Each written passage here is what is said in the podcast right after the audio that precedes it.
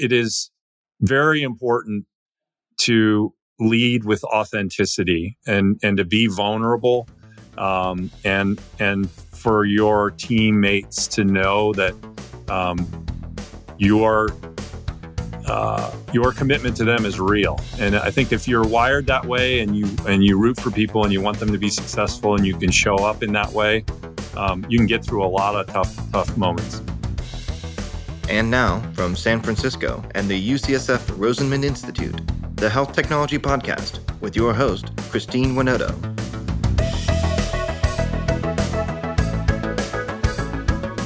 As our guest Steve Wigginton knows, working successfully in a healthcare industry means having an excellent understanding of human behavior.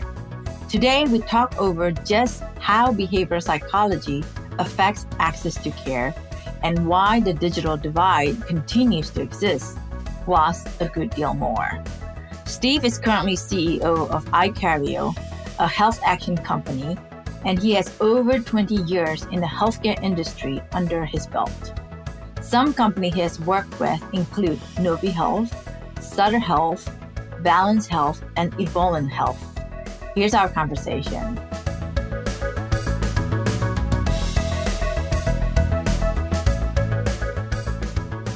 Welcome, Steve. Thanks for joining me this afternoon. Thanks for having me. So I thought it'd be really great uh, for our uh, listeners to hear a bit of your personal background, share with us your journey but that takes you where you are today. Yeah, well, I'm happy to. I um, uh, first off, today I'm the CEO of uh, a company called iCario, um, and uh, we work very closely across both uh, health insurance or payers and uh, providers to help facilitate communications and interactions and actions uh, with the people that they serve. Um, I think providers generally refer to us as patients. Uh, health plans generally refer to us as members. Uh, at iCario, our job is is really to um, help those enterprises communicate with us as people. And I think we all know healthcare as um, typically not an easy thing to navigate or understand. Um, and uh, particularly for populations who are uh, maybe seniors or uh, uh individuals who are living on Medicaid or, or, have Medicaid as their as their insurance coverage. Um, so I'm uh, leading a, a, team of several hundred, and we're um, really pleased and honored to be able to help deliver an impact uh, in in healthcare in the United States. I uh, I came to iCario um, about a year and a half ago. Uh, iCario is actually a combination of three companies that we've brought together across that time, and uh, the reason I, I joined iCario at, at what uh, is for me uh, the tail end, the latter stages of my career, was I saw an opportunity to build a company that really helped all of the goodness that exists in healthcare be better taken advantage of by those of us that it seeks to serve. And um, I have a history of a little over 20 years in healthcare in a variety of different settings, most particularly uh, in behavioral health, uh, in chronic care management or population health, as as it became known, uh, uh value based care on the health insurance side, and managing physician networks. And that journey, uh, one thing that was very consistent about that journey for me personally was seeing example after example after example where the enterprise that I was working with or for had created some goodness, some interventional goodness that would improve the health and well being of the people that it was designed to serve. But those people generally speaking, did not take advantage of it at anywhere near the rates of engagement or uptake that you would have hoped. And so when I say connecting people to the goodness of healthcare and and and reference that, that could be things like a diabetic management program or a care coordination nurse or a behavioral health coach. Uh, that might be available virtually. It might be available through a clinic. Um, and, and in every one of those settings across my career, one of the biggest struggles we had was getting people to engage with that goodness, to take advantage of it.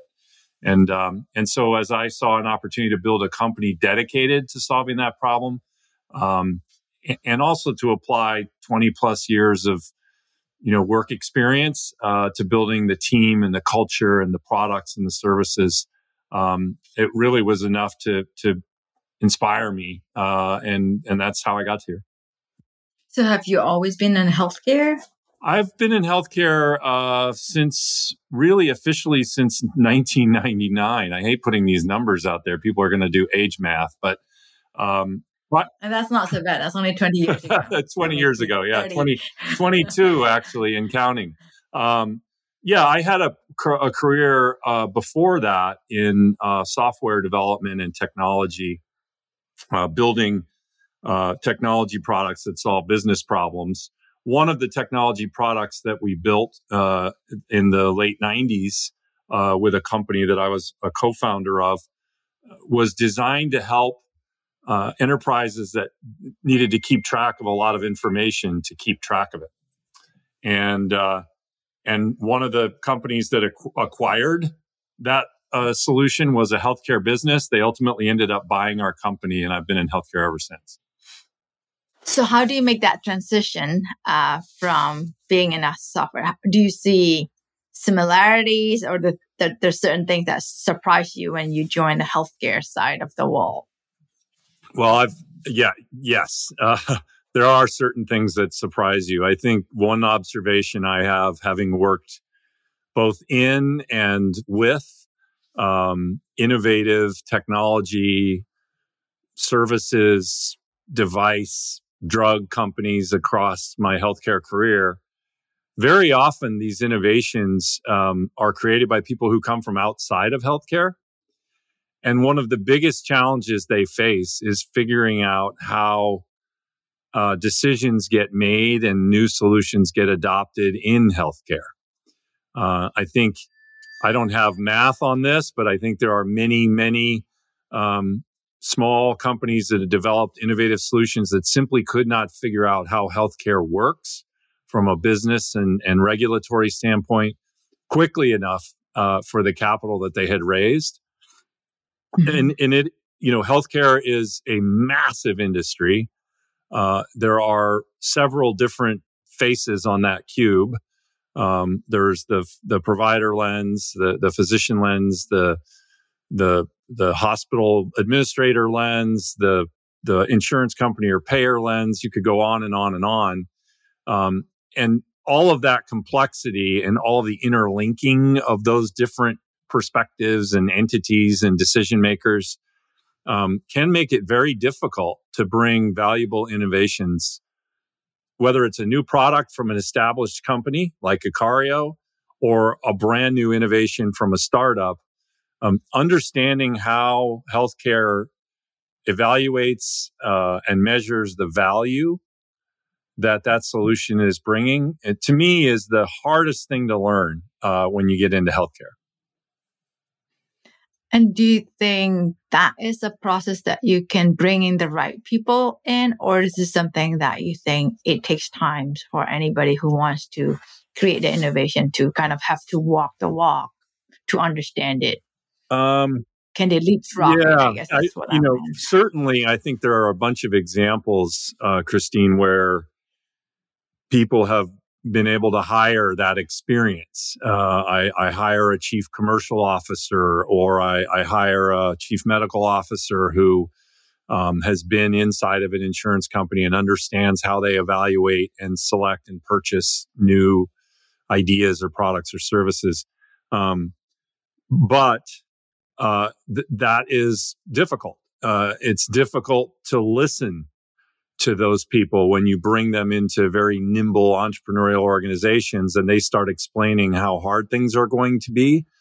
You know, a lot of times the culture of those um, innovative companies, uh, generally ones that are learning about healthcare as they go, um, they're relatively defiant about the the barriers and the obstacles and the challenges that are unique to healthcare. And and that's part of why they're entrepreneurs and innovators. Right. And and so it's they have to suppress the thing that's helped them be successful just a little bit in order to listen to you know the sage advice of somebody who's navigated it. And um, that's not an easy thing to balance. I don't think there's like a perfect formula for that. Um, i will say you see repeat entrepreneurs in healthcare just like you do in other industries and mm-hmm. the relationships that you develop across the market. So, for example, um, if I have relationships with the the um, administrators of the ADAPT program at UCSF, and I, I, I can learn from how they evaluate and what they what they uh, value, where their priorities are. Um, the next innovation that I try to bring to market, I'm able to build on the hard work I did during the first go round. Um, but it's a it it, it is a well well known thing that um, 10 or 15 years in healthcare in three or four different settings is extremely valuable for understanding how the whole thing fits together.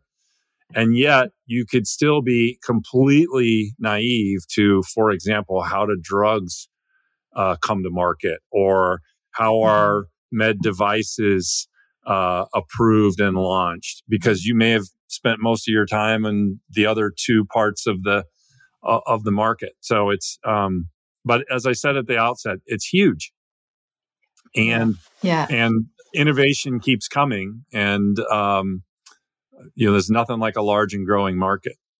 Yeah, I think maybe that's why you don't see a 20 years old starting a healthcare company usually. you what what I've observed, uh, and I would never bet against a super smart, driven twenty year old on anything. Uh, but what I have observed is that the lack of industry depth um, tends to cause a little bit of oversimplification of the problem that's being solved, which leads to you know potentially a feature or maybe a mm. product, but not necessarily a company. Yeah, so, which I think is a good segue to for us to talk about iCario. You mentioned it's like a multiple companies combined. Right.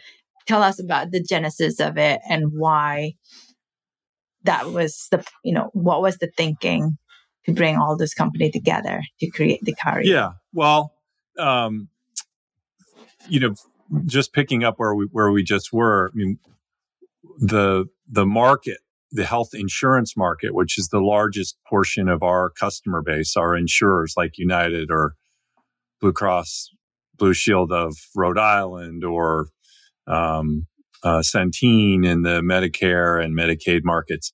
Um, there, it's a relatively consolidated end market. So, s- said in a less fancy way, there's a fairly limited number of customers who are very, very large and have a disproportionate share of the market of individuals. And so as we studied the work that the three predecessor companies that we brought together to form iCario did, one observation was those ven- those health payers, those health insurance companies, are have vendor fatigue. They have so many point solution vendors across their portfolio, across their geographies, across their lines of business, many of which are overlapping. They're not exactly the same, but they might be solving the same core business problem in slightly different ways. And it mm-hmm. creates uh, management and administrative challenges for for the for our customers, the end customer, the payer. Um, it creates inefficiencies. Uh, you know, it puts it puts drag on on the IT and administrative organization to support all of these entities, um, and it makes it hard to attribute results because you might have two or three vendor partners working on one core business problem, and each of them claiming credit for some share of the progress. And so, one thing we saw to answer your question was that scale in healthcare matters that your ability to solve four or five or six problems that are adjacent to one another in the eyes of the customer is highly preferred uh, by the market. Uh, it's it's in certain parts of the market we, we see that this consolidation and maturation has already occurred, Um, there are very few number of um, well, for example, in, in on the provider side, in the EMR EHR market, you know, there's there's Epic, uh, you know, there's Cerner, and then there's a handful of small specialty firms, but um, nobody wants three EMRs, uh, not on purpose. Right. Um, so systems of record, systems of execution, you know, you ideally would want standardization. So that's one thing we saw. And, and the benefit of bringing the businesses together, lots of client overlap. Uh, two of the three businesses were working extensively, for example, with one of our largest customers. And we're now able to put a whole team of people against that relationship who understand the full set of priorities of our customer and bring the full set of solutions across the three predecessor companies to bear against those those problems. And we still have miles to travel to be clear to make it as seamless for our customers as we would like to. But the feedback from the market has been very strong that um, there is a preference for entities of scale who can simplify uh, working with you, w- working with that vendor uh, in the market. Um, the other thing that we saw was, uh, again, speaking a little bit to scale, is our ability to uh, challenge, develop, and grow our teammates, our employees, um, with the with a little more size, um, is a real advantage from a talent perspective and a culture perspective. So if I'm in a small innovative business with 100 employees. Um, I'm wearing four or five hats, but the chance to take on management of, say, a team might not materialize for quite some time because the business is not necessarily at scale.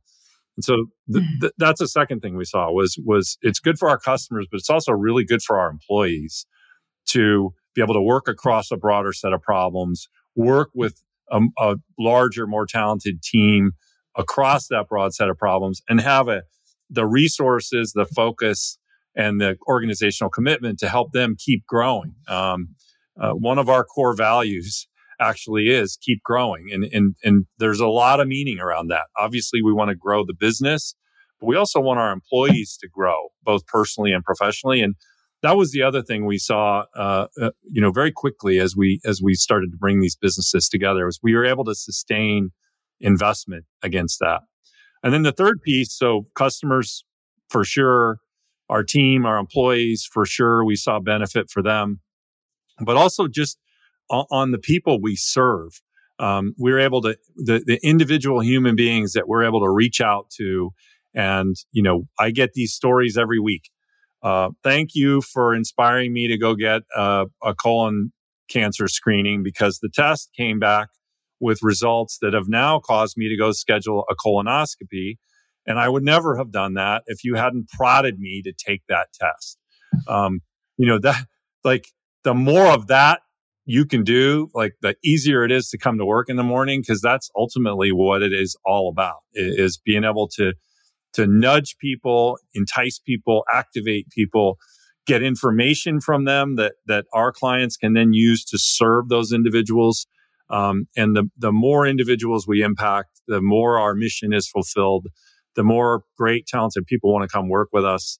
Um, and so that, I don't know, it's just, uh, there's a lot more probably I could go into, but those are probably the big three, the mission, the team and the customers. That's great. This podcast is sponsored by Brown Rudnick's Global Life Sciences Group a team of legal professionals that help life science companies, lenders, and investors around the world turn good science into good business. Learn more at brownrudnick.com. This podcast is also sponsored by Canon Quality Group. Canon Quality Group has been helping medtech startups set up quality management systems for over 10 years. If you're unsure when to get started with quality management in your startup, turn to the experts at canonqualitygroup.com. I think this is also a good time to maybe for you to share with us, like, what is iCario product technology yeah. and how it's impacting, like you briefly mentioned about um, nudging the, the member or the patient to make keep, keep them healthier. So, but if you can tell us what it is, I think that would be yeah, great. Absolutely. So, um, there are several facets to our business. Maybe I'll start with the problem in the eyes of our customer in the eyes of our customer, they are tasked with, you know, uh, paying for care, uh, if you want to look at it in the simplest terms, for people who have their insurance coverage. So Blue Shield of California or uh, United. Um, th- those payers have uh, a responsibility to deliver an overall health outcome within a budget effectively uh, on behalf of government programs, which is the largest part of our business. So think Medicare Advantage for seniors mm-hmm. or, um, you know, managed Medicaid in, in California, Medi-Cal, um, where one of the requirements on those, our customers, those payers is that they make sure that the individuals that they are insuring are getting a breast cancer screening if that is what is clinically indicated every two years for a certain population. Or if you're a senior, that you're getting an annual wellness visit, which is covered by your health insurance. There is no reason not to do it. It, it often will uncover early opportunities to improve your long-term health and well-being. And yet many, many, many seniors don't go take advantage of the annual wellness visit. So our customers come to iCario and they say, listen, here's a list. Please get these people to do these things that we have not been able to get them to do. Um, do it in our name, use our brand, but use your special sauce uh, to do that. Uh, we also uh, spend a lot of time on behalf of our customers getting information from their members. So, uh, as a for instance, uh, for certain populations, it is a requirement by CMS that the health plan get a health risk assessment conducted annually on everybody they cover or a certain mm-hmm. percentage. Um, it's a hard thing to do. It's a very hard thing to do technically to manage uh, and execute on that. And so our customers will come to us and say, please go secure health risk assessment information from these 1 million members. Um, give us that information back so then we can act on it. If it's someone says I have depression, I can refer them to a behavioral health specialist. So those are the two biggest parts of our business. Activating people to do things generally preventative, not always, but generally preventative in nature, uh, screenings, exams, things of that nature, or, and or capturing information, which then goes back into the, the insurance plans program design and network design.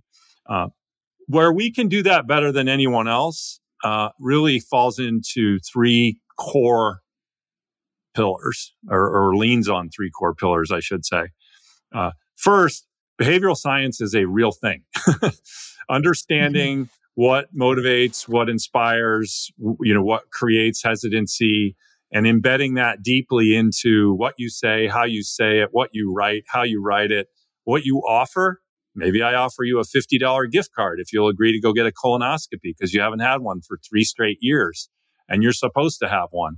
Um, understanding all of those drivers of human behavior being deeply embedded in our in the design of, of the work we do uh, is one key component and and something that we continue obviously that work never ends it's like uh, mm-hmm. honing a, a knife's edge we we are continually trying to understand from the data we get every day uh, how that does or does not square with our underhand, understanding of behavioral science and apply it to, to the work we do. Number two is we, we are incredibly committed to personalization.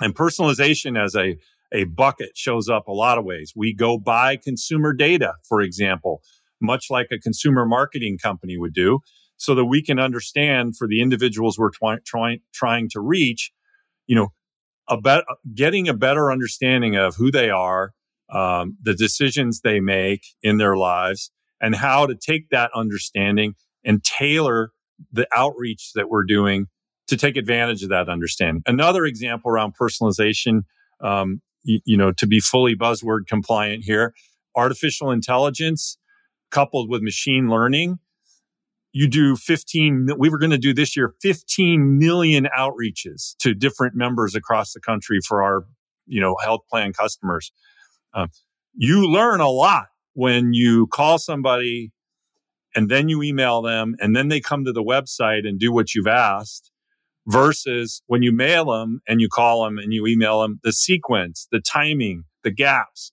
there's a mm-hmm. lot that machine learning uh, can do to make that more efficient And then the last thing, which I sort of mentioned here, but the last piece of the last pillar for us, or the third pillar for us, is around being truly sort of channel agnostic. So if you would prefer to text, if you would prefer to go to a website, if you would prefer to get an email, if you would prefer to have someone call you, uh, and if you look across a population of 15 million people, you're going to see every preference under the sun.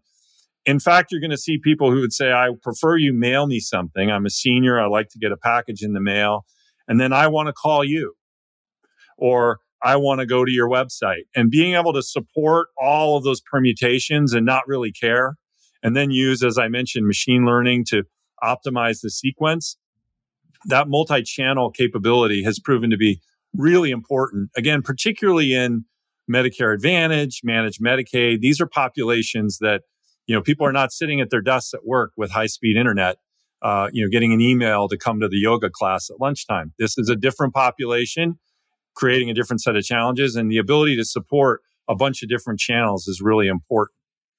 That last point sort of highlights something just to tie back to what we were talking about before about sort of the challenge of healthcare you know, if somebody comes out tomorrow and says, I have the ability to send a video visit reminder via TikTok to all of your members, the actual practice, it's interesting technically, congratulations, but like how many of my members was that going to work on? And then am I going to go work with you as a TikTok content vendor uh, just for that? And then I've still got the majority of my population. If they don't get something in the mail, they're not even sure it's legit being able to balance uh, multi-channel and, and understand that yeah i may be able to do something neat but but for our end customers it's also got to work for the super majority of the population and that's a little part of the challenge that we talked about earlier. I think the, how do you uh, uh, like you're saying that m- many of the population that you're serving they are not sitting in front of high speed internet yet a lot of the technology that we have it makes uh, getting engagement from these people easier. Like you have the machine learning uh, artificial intelligence how do you bridge that divide yet getting all all them engaged in the right way yeah well iCario alone is not going to solve what in the industry is called the digital divide um, alone. We're not going to solve that. We can contribute and we are contributing. Um, we're working on a couple of different projects now where um, well branded, nationally known internet providers. Um, there are there are federal funds available. There's a variety of innovative programs that uh, I know Comcast particularly is uh, has an internal investment initiative to you know give back to the community with low cost internet one of the things we're doing is reaching out to members and letting them know that this is available on behalf of our health plan customers. We also see our health plan customers investing in it. So I'll give you just a quick example.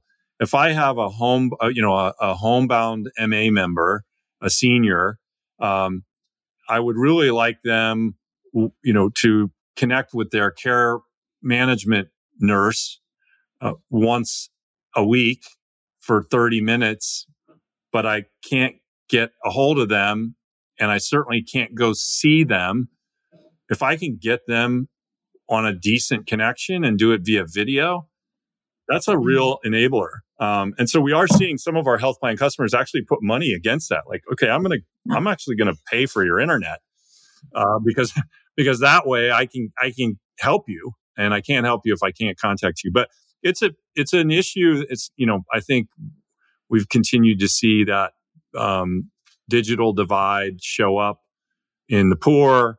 Um, you know, certainly, uh, I think a lot of seniors are very internet savvy, but they, you know, may not have a lot of trust for something that's mm-hmm. coming over the internet and and certainly right. email and things that nature. So uh, oh, that's a, a, lot of what our clients challenge us with is we cannot assume that everybody's going to go log in. So we need to touch them through whatever channel is going to work. And you, iCario, need to be capable of doing that. And that's the part of the complexity of our business, but it's also part of the value that we solving that complexity is good for our customers. And how do you measure your increased engagement if well i guess you have a lot of the the internet that is uh track you get the you you kind of measure that traction but how do you share with with the your customer the payers how much engagement that really resulted from your outreach yeah it's a great question and it's uh, arguably the most important thing you can do in healthcare is uh, measure and communicate the incremental value that you are creating as as a company. Um, you know, if I if I launch a medical device that reduces the intensity of a surgery such that it can go from inpatient to outpatient, then I know that that device, if properly used, is worth call it a $15,000 savings because I just avoided an overnight inpatient stay. I'm just using, you know, simple, oversimplified mm-hmm. numbers. Um, and iCario is no different. We, uh, we have to continually think about how are we creating value and how do we demonstrate to that to our customers. Um, in some parts of our business, it's quite easy. So we will be given a list, as I mentioned earlier. Let's say we get a list of 12,000 seniors from one of the Blue Cross Blue Shield plans that has a Medicare Advantage plan. None of those 12,000 seniors have had an annual wellness visit for two or more years. That's why we get the list. If they're compliant, they go every year. They, you know, nobody needs us to reach out. But for those that are non-compliant, that's that's what we get. And you can see when somebody gets a wellness visit because a, they tell you yeah. they're going to do it. And almost 90% of the time when uh, somebody says they're going to go do something, they actually do. And then B, you can actually see the claim come through two or three or four months mm-hmm. later, whenever it actually gets billed and, and paid that says, Hey, Steve Wigginton had a wellness visit. So there's a, a lot of attribution that's available on things like that. Uh, another example is I mentioned this earlier, collecting health risk assessments, HRAs uh, in certain government programs in certain states for Medicaid, they're required. Uh, of course, you can't get 100% of your membership. You can't get 100% of your membership to do anything, but you certainly can't get 100% of them to take the time uh, to complete that information, whether it's during a phone call or online or on paper or however you, you try to get it. Um, but there are po- there are percent completion rates that have significant economic impact to the health plan. If I'm at 50% versus 60% versus 70%, the reimbursement I'm getting on a per member basis goes up. And so again, highly measurable. How many files did you send me that were complete? Out of a million members, did you get 760,000 HRAs done or not? I did. Okay, that's 76%. So um, those parts are highly measurable. The ones that are more difficult are around things like satisfaction or member experience. Um, a lot of our clients are now um, running programs where we reach out on, again it's all white labeled so we reach out on behalf of blue cross and blue shield of rhode island um, to to understand what your experience has been like as a member of that plan how was it when you called into the call center how easy it has it been for you to get an appointment with your physician et cetera et cetera that information then comes back into the plan. And then they use that information to, for example, go see the head of the call center and say, Hey, I'm getting a lot of complaints and this mm-hmm. is going to hurt us. We have dissatisfied members. They're going to leave us. Uh, they're, they're going to vote with their feet. And the, the return on investment connection is less clear in those examples, but it's still a focus. Um, mm-hmm. How many did we send? How many did we hit? How, you know, how many followed through? Um, all of that uh, is a real big focus for the company. One, one other thing I'll just say on on the value and measuring and reporting on the value, and this goes back to your earlier question about you know why healthcare is hard and so on. Um, one of the hardest things to put a number next to is uh, I, I, as the vendor, say to you as the customer, this thing that didn't happen didn't happen because of something I did. And, and if you stop to think about that, so um, I sent out a hundred thousand of these at-home colon cancer screening kits. 4,000 people, 5,000 people had results worthy of a colonoscopy. 500 of them had polyps that were removed. There is math you could do there that says, well, those polyps quite likely would have become colon cancer if unchecked. And by getting it mm-hmm. identified earlier, it was a simple treatment. Like there is math you can do, but it's, it's math that's very easy to poke holes in. Um, and and it makes it really hard to to take credit for avoiding future healthcare expense. Um, mm-hmm. There's a lot of businesses, a lot of businesses that have been built on that. Uh, to be clear, including some that I've been a part of, but it's it is a real challenge. Um, yeah. This work that we're doing is this work that we're doing is is helping people is helping to avoid future costs. Um, it, it's just tough. It's really tough. Yeah. No, I, I, I don't. I it looks like we are sure on time. But before you leave, I really want to ask you uh, my last question. Um, if you can give us three lesson learned that you think is important uh, in running a company and growing the company that you can share. Boy, only three. I could give you three from this morning, to be honest. But yeah, I think, um, well, one, running a company, um, one lesson that anyone who's thinking about doing that or who is doing that will already know is that um, it is a job that not that you never get to turn off. Um, and appreciating that it is the probably other than maybe the CFO, it is the one job in the company where uh, everything good and everything bad that happens is going to land on your doorstep at some point. Um, mm-hmm. And, uh, you know, your ability to lead through that when you're, um, when, you know, when you're dealing with information, for example, that you didn't want to get, that's, it never, it never shuts off. That's, that's one lesson that's, um, maybe something that anybody who's going to do that would take with them into the front door. Um, there's, there's no way to avoid it it's just something to be very aware of. I think a second lesson is uh, if you have great people around you who have a shared uh, belief in the mission, uh, you you have a decent chance to be successful. But it's all about the people around you. Um, I, I, have never been one who believed I had all the answers, but I've certainly seen that uh, amongst my peer group.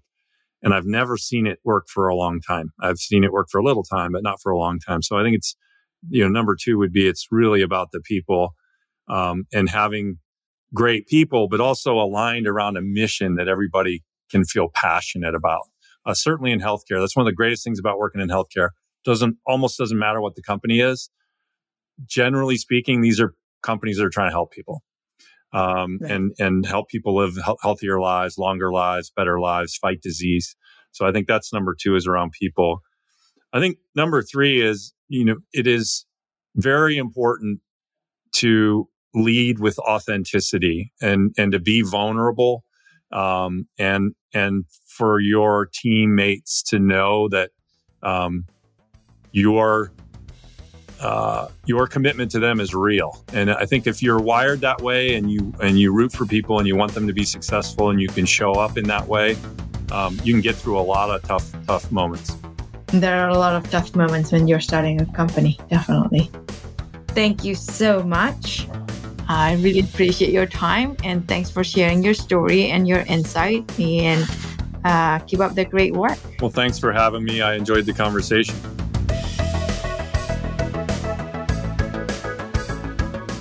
Thank you for listening to another episode of the Health Technology Podcast. We want to thank our executive producer, Herminio Neto, and our podcast engineer, Andrew Rojek. If you enjoyed this podcast, be sure to subscribe and leave a review. The Health Technology Podcast is available on all major platforms.